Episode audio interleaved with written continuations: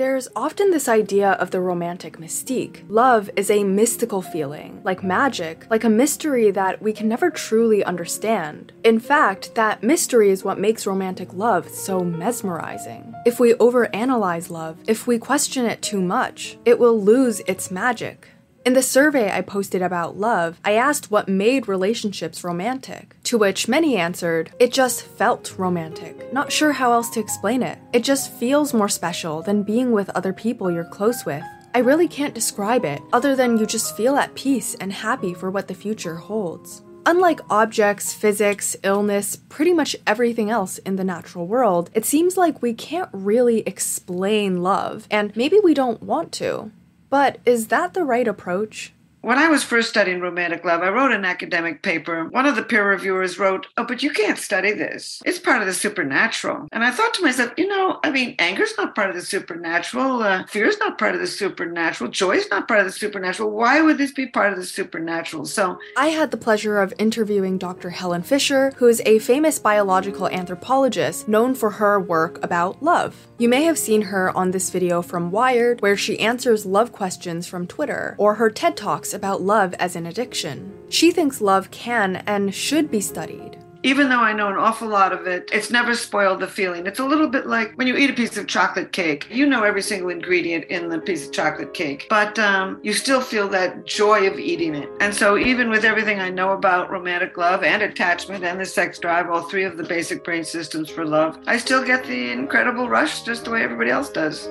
I agree that we should seek to understand such a powerful force. Many people make their most significant life choices based on love. Should I buy a house with this person? Should I raise a child with them? Should I trust them with my deepest insecurities? As Carrie Jenkins writes in her book What Love Is and What It Could Be, love is an extreme sport, and we don't skydive without parachutes. Now, Dr. Fisher aims to explain love through biology, through brain systems and evolution, but that's not the only way people have tried to study love. Social constructionist theories argue that romantic love is a product of society and culture, but it isn't universal or necessary. People no doubt feel those warm, fuzzy feelings caused by chemical reactions in the brain. There's no denying those biological reactions. But that's not what romantic love really is. For example, are tomatoes fruits or vegetables? The biological answer is that tomatoes are fruits. Like all fruits, they grow from the flower of a plant and they contain seeds. But many people, including me, think that's a stupid ass answer. Tomato is clearly a vegetable because I use it exactly like a vegetable. I cook tomatoes in a pan, I mix it into sauces for pasta, I sprinkle all sorts of savory spices onto it. I don't bring it to work and munch on it like an apple. I don't put it into my oatmeal or yogurt bowls. I wouldn't dream of putting soy sauce on my fruit. Yet, notice how others would disagree with me. Many Chinese people, like my mom, do in fact eat a tomato like an apple, and sometimes she'll sprinkle a little bit of sugar on top. Some people do put tomatoes in their fruit salad. There's even tomato sorbet. I mean, couldn't be me, but okay. The point is, when I passionately defend tomatoes as vegetables, what fruit and vegetable track are not biological classifications of a plant, but their social function in our diets and recipes, dependent on our cultural environment. You can think about social constructionist theories of love in the same way. When we say people are romantically in love, social constructionists think we are referring to a type of love, which takes on a distinctive social function, one that separates it from other types of love like family or platonic love. Right now in North America, we consider people to be properly in love if they form a monogamous lifelong bond. A couple may love each other for 20 years, but if they fall out of love and separate on the 21st year, we call this failed love, which implies that truly successful love will remain for the rest of one's life. If someone says they have more than one lover, societies, at least in the West, will say that they are confused, that surely they must love one person more. Love triangles only serve as dramatic plot points or character arcs, where they eventually realize that one person was the soulmate all along. Now, Dr. Fisher would agree that lifelong monogamous romantic love is a social function. It's useful for keeping families together. But it's inevitable that people will break up or divorce because of our biological drive to reproduce divorce rates are not going up, but they're high. I mean, it's, uh, you know, divorce will probably always be with us for good Darwinian reasons, too. I mean, you know, when you have children by more than one partner, you've created more genetic variety in your lineage. And it's entirely possible that we evolved the predisposition to get restless in long partnerships simply so that we would move on to another partner. However, she says monogamy itself is not a social function. This is natural. She says it's wired into our brains through evolution. We're really not built to share. We are built for pair bonding. There are people, I mean, the polyamory community would say, I have made a deal with my partner to sleep around or have romances, and everybody agrees, and, and they do it. What they don't tell you is how much they talk about it because they've got to overcome the jealousy to do what they want to do. So, I mean, along with the evolution of pair bonding, which probably started about 4 million years ago, women began to have to carry their baby in their arms instead of on their back. They began to need a partner to help uh, protect and provide for them. I don't see how a man could have provided for several females. And we evolved this brain circuitry for attachment. With monogamy as our norm, it's pretty easy to accept it as the natural way of loving. But Dr. Jenkins challenges this idea. As someone in a long term polyamorous relationship, which is to have more than one partner, she provides many thought provoking arguments about love. One being that romantic love is both biological and socially constructed. Quote, When I notice my heart beating faster at the thought of a loved one, or feel the rush of adrenaline when we are together after an absence, I am drawn to the biological view. There's nothing socially constructed about this love that I'm experiencing. This is a natural phenomenon. Then again, when I get frustrated with the social norm of universal monogamy and hearing about how being in two relationships means I'm not really in love, it seems obvious that romantic love is what we, collectively, socially, make of it. I think often the natural sciences and humanities are posed as competitors, but for Dr. Jenkins, there's nothing contradictory about saying that love is natural and also socially constructed. In fact, we need both biology and sociocultural philosophy. They cannot stand alone. Love isn't something we invented, it's observable, powerful. This is not a biology channel. The last time I studied biology was probably two years ago, so I'm not gonna pretend like I know science. But conveniently, Dr. Jenkins discusses a lot of Dr. Fisher's work, so I'll let Dr. Fisher take the floor. We've evolved three distinctly different brain systems for mating and reproduction sex drive being one, feelings of intense romantic love being the second, and feelings of deep attachment being the third. Romantic love has a very specific brain system. It comes from a tiny little factor near the very base of the brain that pumps out the dopamine. And that gives you that uh, bodily responses of weak knees, butterflies in the stomach, uh, sexual craving. It's a whole suite of traits that are associated with feelings of romantic love. And they're driven by the dopamine system in the brain. You start reading the poetry from China, from India, Japan, I mean, everywhere in the world. It's a basic human drive, is what it really is. It's a drive. It comes from the oldest parts of the brain and drives you to form a partnership and send your DNA into tomorrow. So, as neuroscience develops, it becomes more and more possible to create a biological theory of love with genuine plausibility. And it's undoubtedly appealing. Such a powerful experience as love can be scary. It can cloud our judgment, break our hearts. It can feel comforting to know that at the end of the day, this intense, magical feeling we call love can be understood by studying hormones and MRI brain scans. People live for love, they kill for love, they die for love, they pine for love, and it's going to continue forever. I mean. But Dr. Jenkins warns against relying solely on biology. It is one thing to say that certain areas of the brain become more active when in love. It's a totally different thing to say that the essence of romantic love is that brain activity. For example, all humans, by virtue of being human, have a certain genetic makeup. We have eyes and skin and height, but those all differ from person to person, even though that biological base is the same. And so, why can't love differ between people even if we have a shared evolutionary background? Did we all evolve to be monogamous and heterosexual to send our genes into the future, like Dr. Fisher says? Do we all experience love as an obsessive passion? Clearly not. What about longtime friends who slowly realize feelings for each other and have a stable, calm relationship throughout? Fisher would call that purely attachment, which is platonic but I think it can be romantic. And all of y'all who read Slow Burn Friends to Lovers 1500,000 words probably feel the same way. And queer people exist. So, to be fair, Dr. Fisher does acknowledge cultural effects on love. The environment very definitely tells you how to act. In traditional China, they were terrified of romantic love because it could topple all the family relations. I mean, now that's socially constructed. In America, we seem to be very interested in love at first sight, although I think that's declining a little. Kissing in public was forbidden in, in Japan for a long period of time, whereas, you know, we, we do a lot of kissing in public in our society. Different cultures are going to define how you court but the actual feeling is not socially constructed. It's a basic brain system.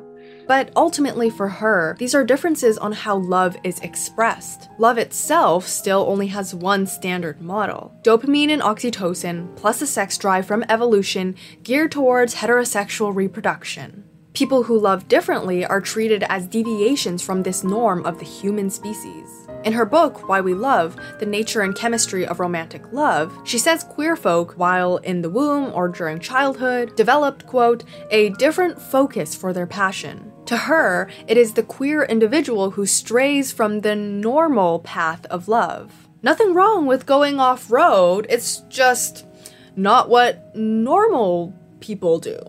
When I asked Dr. Fisher, what about asexual people? They don't have sex drives. She said they probably have an unusual division of brain systems. I don't think it occurs very often because as you drive up the dopamine system, which is linked with feelings of intense romantic love, that triggers testosterone and can really turn you on sexually. So, and somehow these people have those two systems disconnected in some way. My guess is that an awful lot of these people will eventually discover sex, but I don't know. But what about alternative theories of evolution, where humans evolved for a variety of cooperative activities, not just reproduction? What about the theory that a baby sling was invented to carry children, rather than Fisher's theory of women being forced to rely on a man? Isn't developing a simple tool like a baby sling more efficient for survival than developing a whole new biological drive? Quote, if we didn't set out by assuming that love was originally all about male female reproductive coupling, then we wouldn't later need to backtrack to try to accommodate queer love as some kind of deviation. Again, do not rely on this channel for biology. I am not very educated on this, but if you're interested in learning more, you can read up on Dr. Fisher's work or Dr. Jenkins or other evolutionary theories about love.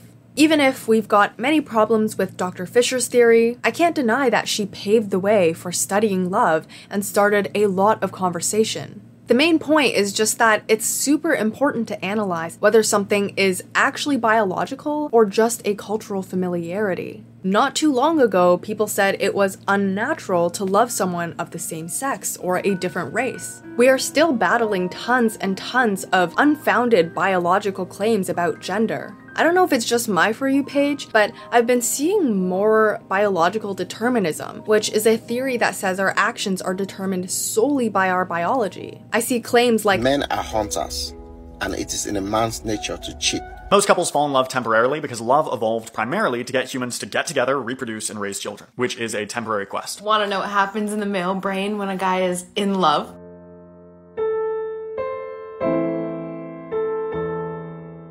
Sometimes I worry that constantly consuming content about cishet men being lazy around the house, having poor emotional intelligence, and thirsting over other women when their partner is right next to them creates a depressing feeling that men are just like that, and they will never change. I occasionally feel that way too after too much scrolling, and it fills me with anger, frustration, and despair. How will I ever successfully love if men are always like this? if women in hetero relationships will always be better at love. But that's the exact danger of relying solely on biology. It naturalizes romance and love as a womanly trait. Think of how many girls in movies and TV shows have their big goal being to end up with a love interest. How many romance movies are called chick flicks. In the US, there have been tons of cases where juries have reduced murder charges to manslaughter because he killed his wife or his girlfriend out of, quote, extreme mental or emotional disturbance. The reason? Either she broke up with him, or didn't love him anymore, or even just danced with another guy. But oh, poor men. They can't help that they're just naturally jealous and rageful when in love. Men are hunters. We must continue to question biological theories that make every accepted social norm natural and seriously threaten people's safety. Quote, familiarity makes it so easy to mistake culture for nature. Yeah, good. Well, thanks for coming. Yeah, of course. Is that a normal thing to say? I guess it Th- is, thanks yeah. Before I start this section, I want to remind that saying something is socially constructed does not mean it's fake. Laws, political parties, birthdays, national borders, these are all social constructs. But no one would say they're fictional, the way true happiness is fictional. The way vampires are fictional. They may not refer to a physical object that I can see or touch, but they do represent something real. In Beall and Sternberg's paper, The Social Construction of Love, they argue that romantic love is socially constructed based on the function it's supposed to serve in a specific time and place. It's not just the expressions of love that are different. Of course, certain romantic gestures are more popular in one culture than another. But Beall and Sternberg say that the experience of love itself varies culturally. Quote, consider a woman falling in love in Victorian England. The idea is that she will literally go through a different process compared to a woman falling in love in contemporary Canada. For the Victorian lady, falling in love is a matter of developing a deep and respectful, but probably rather distant admiration for a man. Sexual desire is at best irrelevant to this process, at worst, a shameful distraction. For the contemporary Canadian, however, falling in love is a matter of developing an intimate attachment that normatively includes sexual desire. If sexual desire is absent, that is at best noticeably unusual. At worst, it's interpreted as showing that the feelings involved are not romantic, but platonic. And it's not genetics or evolution that causes this difference between Victorian women and contemporary Canadian women. It's their culture and time period. During the Enlightenment era, rationality was everything, and so proper love was seen as rational. Then, during the Romantic era, emotions became a priority, and so love was seen as a wild roller coaster of emotions. If you grew up in the past few decades, you've probably heard of this rhyme before. Joe and Joey sitting in a tree. K I S S I N G. First comes love, then comes marriage, then comes a baby in a baby carriage. If you couldn't tell, I sang that a lot before.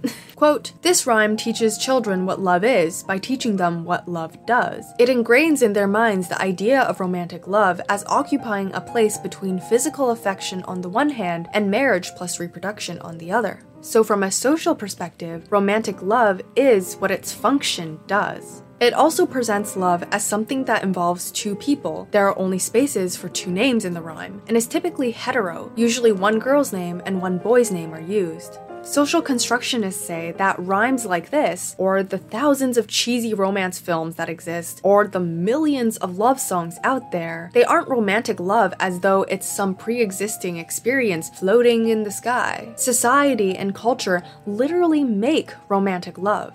Unsurprisingly, social constructionist theories of love are much more appealing to the aromantic community. If they cannot feel romantic love, then it doesn't make sense to call love a universal biological phenomenon. Because before I knew that I was aromantic, I thought it meant when you think someone is like really cool and you want to get to know them better. But that turned out to not be the case. That's just like admiration. You know, when it comes to dating, a lot of people they feel very lonely and they feel this intense desire to be near someone, and in many cases, anyone. So for me, I didn't really feel that. Like I really like being alone. It's pretty awesome. I guess it'd be like asking a person who has always been blind about the conception of sight, I guess. I'm not really sure what that's like really, but I know that it exists.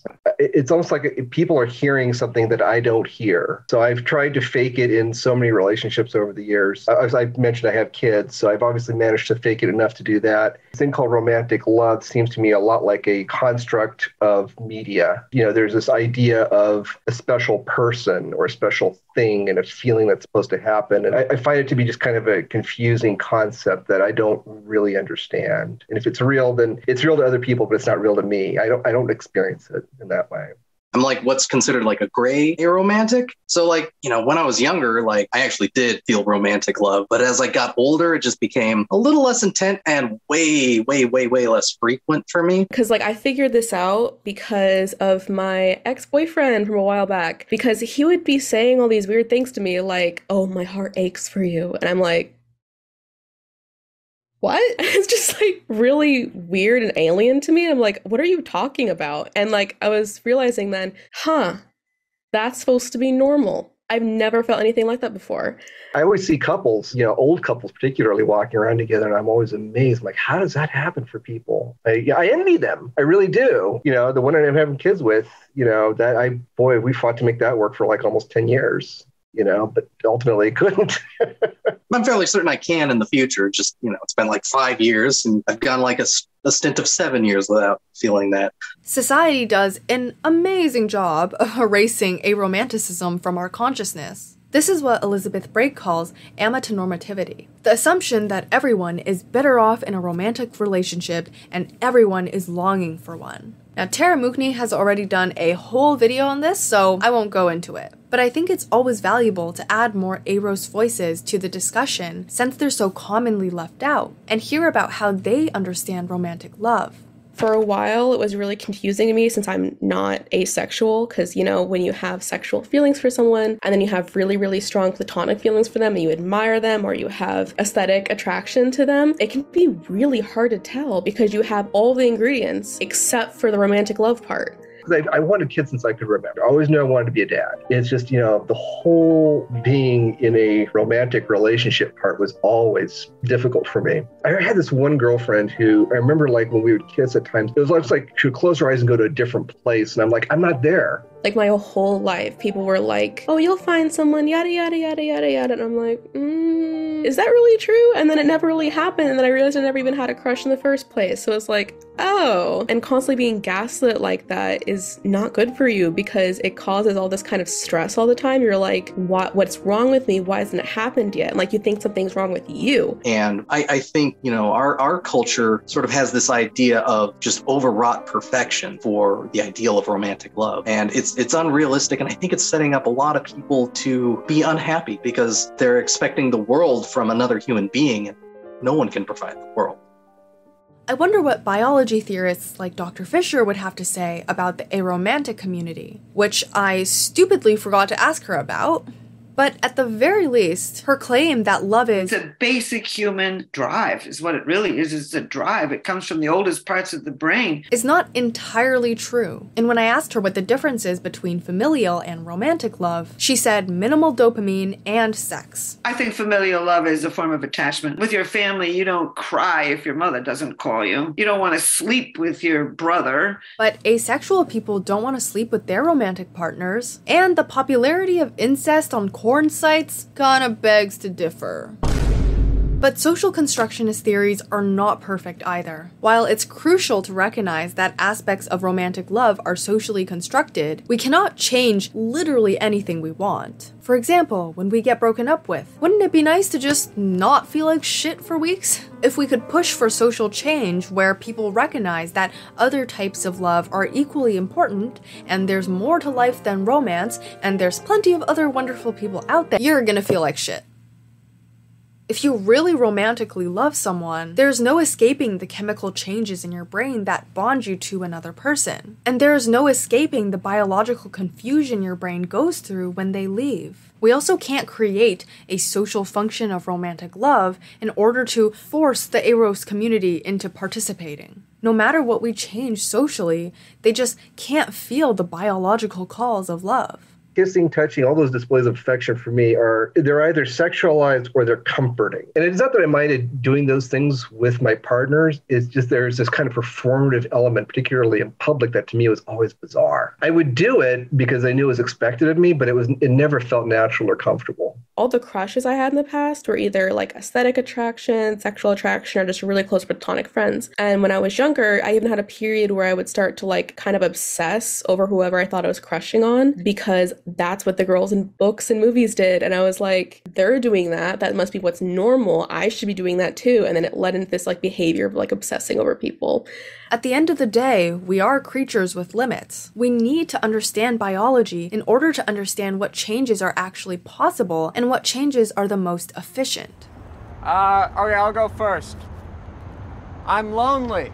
Dr. Jenkins has a fun little chapter titled Aliens versus 19th Century Lesbians. In it, she proposes a thought experiment. Suppose there's an alien society on another planet that operates just like your society. They have alien rom coms, alien genders, alien weddings, lifelong monogamy as a cultural norm. But suppose the biological machinery that makes up these aliens is completely different from ours. Instead of dopamine and oxytocin, the aliens might have no chemicals in their brains at all. Perhaps their heads are filled with a system of levers and pulleys, or perhaps they don't even have heads. Can these aliens experience romantic love? At a biological level, the answer is no. The brain chemistry is just not there. Quote, maybe they fall in something that looks like love, but to say they literally fall in love would be a bit like saying they have heart attacks just because they sometimes fall down clutching the places where their hearts would be if they had hearts, which they don't. However, at a social level, yes, they do love each other. The aliens think about meeting the one, they care deeply for their partner, they get married and remain faithful for the rest of their lives. So, no biologically, but yes socially. Can it be the other way around? So, you said this was your best friend? That's correct. Whom you share emotionally intense letters with? Yes, we exchange them monthly. Well, when you look at her, the brain scans show that you're producing lots of dopamine, and funnily, the areas of the brain that are associated with romantic love become very active. I see. Well, I wish I had as tight of a friendship as you two. How's your husband, by the way? The biological reactions of love have stayed the same. 19th century lesbians experience the biological states we would call love. Lesbians today experience biological states we would call love. But because of heteronormativity, they were barred from the social role of love. They could not marry, they could not live as a family, they could not express affection beyond totally platonic caresses. Many queer folk back then couldn't even understand their queerness because of limited terminology, besides slurs. This is called hermeneutical injustice, when people literally cannot conceptualize their identity or experience because they don't have the language for it. When women who love other women are called words that I do not want to say, they do not experience their attraction to women as love. They saw it as gross and undesirable and sometimes an illness. Where'd you like to kiss like that? I don't know where that came from. Dr. Jenkins describes the hermeneutical injustice she faced as someone in a polyamorous relationship. Quote, lacking a word like polyamorous, a polyamorous person can be left reaching for words that encode a negative judgment, such as unfaithful, or suggest a crime or sin, such as adulterous. Only being able to describe your intimate feelings by passing negative judgment on yourself has psychological consequences. Okay, so there is sometimes biological but not social love, like 19th century lesbians, and sometimes there is social but not biological love, like aliens. Isn't that a contradiction? Can't there only be one? Dr. Jenkins says no. There's nothing wrong with recognizing both as separate and simultaneous. It's like watching a movie and saying, That's Daniel Craig. That's also Benoit Blanc. And you're right both times. Daniel Craig is playing a specific role, and in playing that role, he is shaping Benoit Blanc to be the character he is. He can also play James Bond or uh, this character. I didn't watch the movie, I don't know how to say it. The role Daniel Craig fills constructs a different character each time. Similarly, the biology of love has taken on different social roles throughout history, each time constructing a different role of love. When Benoit Blanc says there's a hole inside a donut, which is inside another hole in a donut, which is inside a donut, which is inside a smaller donut. We know that that line belongs to a script for Benoit Blanc, the character, but it uses the mouth of Daniel Craig to say it. And so, how do we, as biological actors, contribute to the social script of love? How do we change the social script to be less oppressive and more inclusive?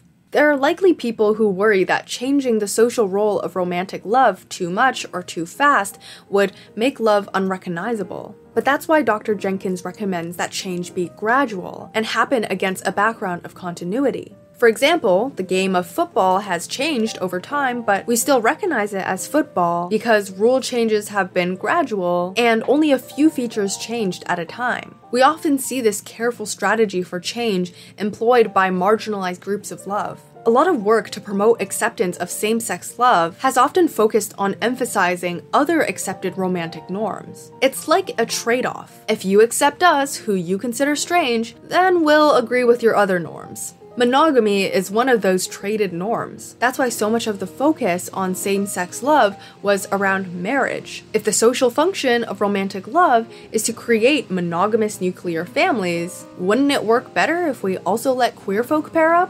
Romantic love is so strongly associated with monogamous marriage that when the US Supreme Court legalized same sex marriage in 2015, they said, No union is more profound than marriage, for it embodies the highest ideals of love, fidelity, devotion, sacrifice, and family. The trending phrases online were love wins and love is love. But queer theorists have pointed out that marriage is a heterosexual norm, handed to queer communities, assuming that they would want their love to fulfill the exact same social role. It's much easier to have a heteronormative, largely monogamous society accept same sex relationships if they fight for marriage and promise to be good little nuclear families. It's a lot harder to demand the right to have more than one partner, or to not be romantically in love at all. I want to end this video by touching on the common politicization of love. Liberals are associated with progressive sex, and conservatives are associated with traditional love. Thus, when people challenge romantic love, the reaction from conservatives is, You want a lawless, orgy filled world? What happened to decent, true love? Clearly, this doesn't get us anywhere. And besides, it's just stupid.